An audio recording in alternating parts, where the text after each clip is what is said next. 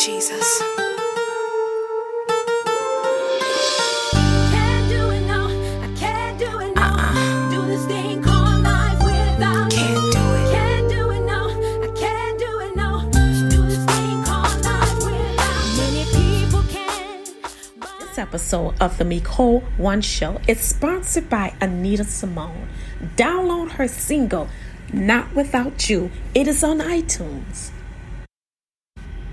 Well, hello, my name is Estelle Humphrey. I'm the host for the Micole One Show. We like to welcome you and say thank you for joining us. Our guest today is Anita Sy'Mone. Amen. Amen. so it's a blessing to have you on, Anita. Um, I remember meeting you back in the early 2000s with Mars. He was your producer. And Yes. you're so passionate about everything and so humble.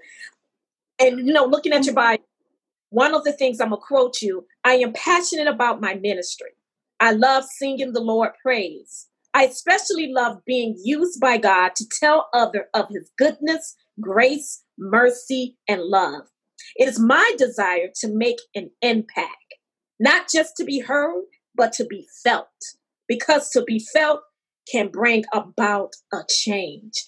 I, amen. Your music is amazing, just amazing. And you gifted, you're so humble. You're such a humble child of God and just so um, anointed, so anointed to do God's will. So Thank when we look, I just want to sh- ask a couple of questions. Can you're so versatile?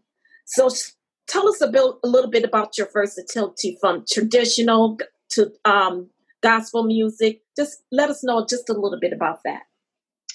So, as I was growing up, me and my dad, we would listen to all kind of genres of music, and I mean, whether it was gospel or R and B, uh, whatever we felt, whatever we liked, that's what we listened to. And I think that just came up with me. So it's like now when I go out to minister, I'm not set to just like a contemporary or a traditional or uh, choir, you know, thing. I I go right in and I can fit in. I can do the contemporary. I can do the hip hop. I can do the traditional uh, with the the big choirs. I can, and that's just you know um, something that a gift I would say that God just blessed me to be able to be able to do. I can just you know I go in and accommodate, if you will. and share some of your experience experience when you opened up for some great artists. One of my favorite bit. Let's talk about Detroit because we got some powerful gospel singers in Detroit. I'm just gonna, you know, Yes. baby.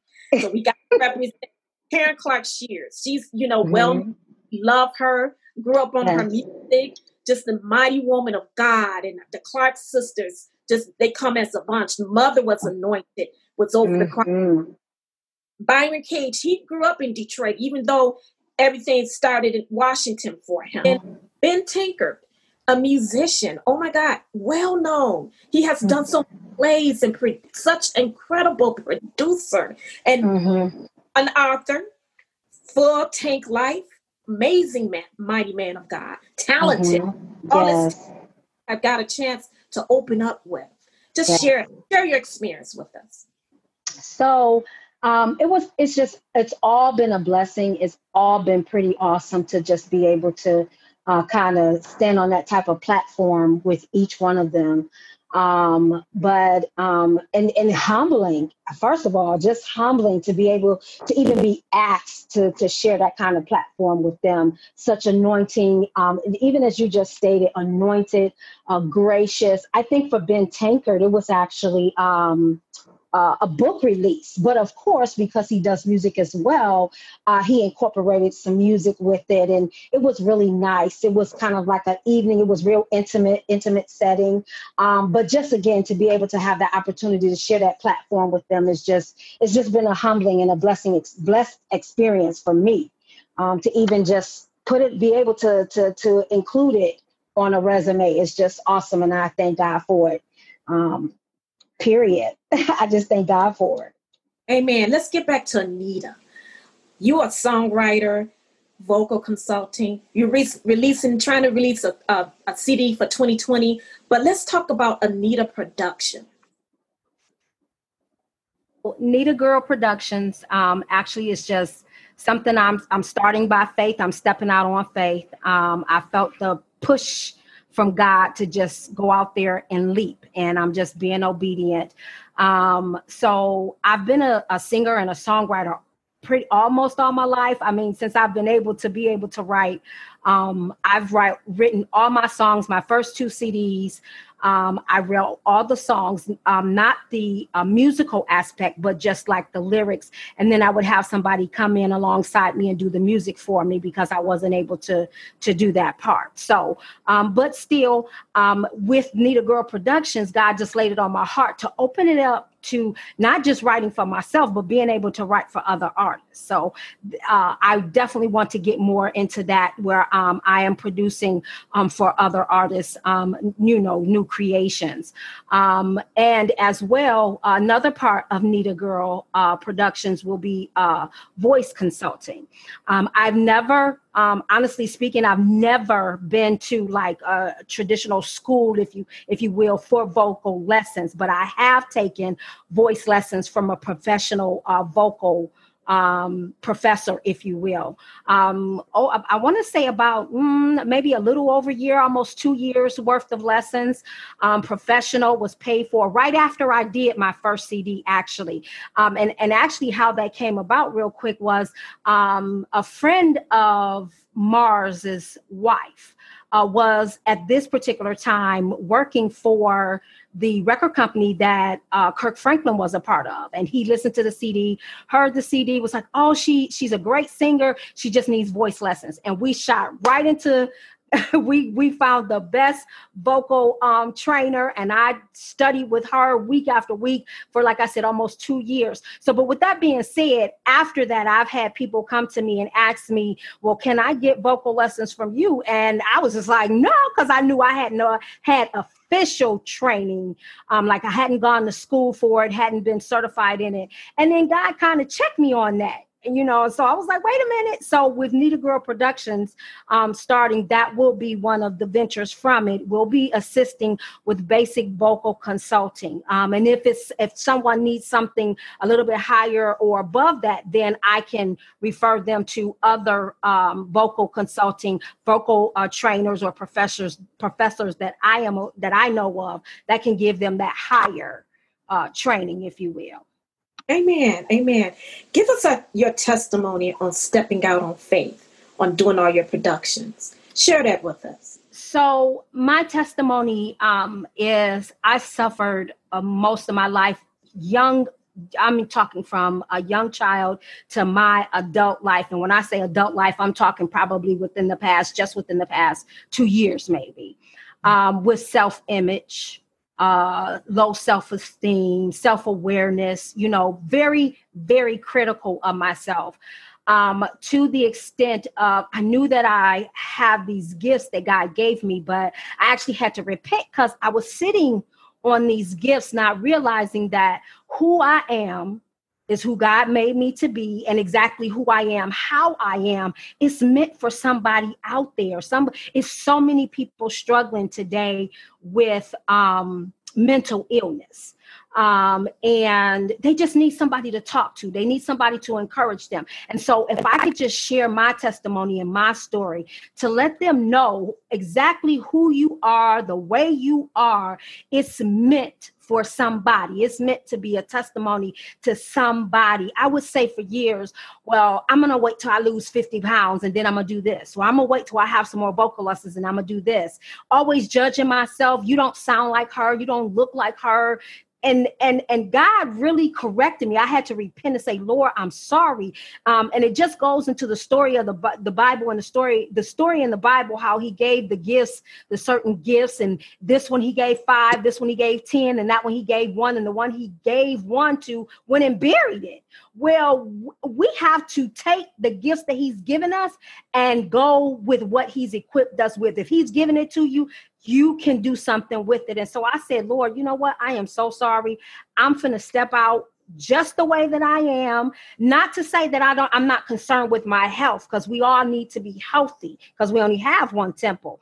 But I'm not going to allow that to hold me from going forward in the things of God the way that it has in the past. And I just hope that it does encourage um, our young ladies and our, you know, men, even men as well, to really just step out and trust God with the gift that He gave you because He gave it to you for a reason. So, Amen. Amen. Amen. Amen. This episode of the Micole One Show is sponsored by Anita Sy'Mone. Download her single, Not Without You. It is on iTunes.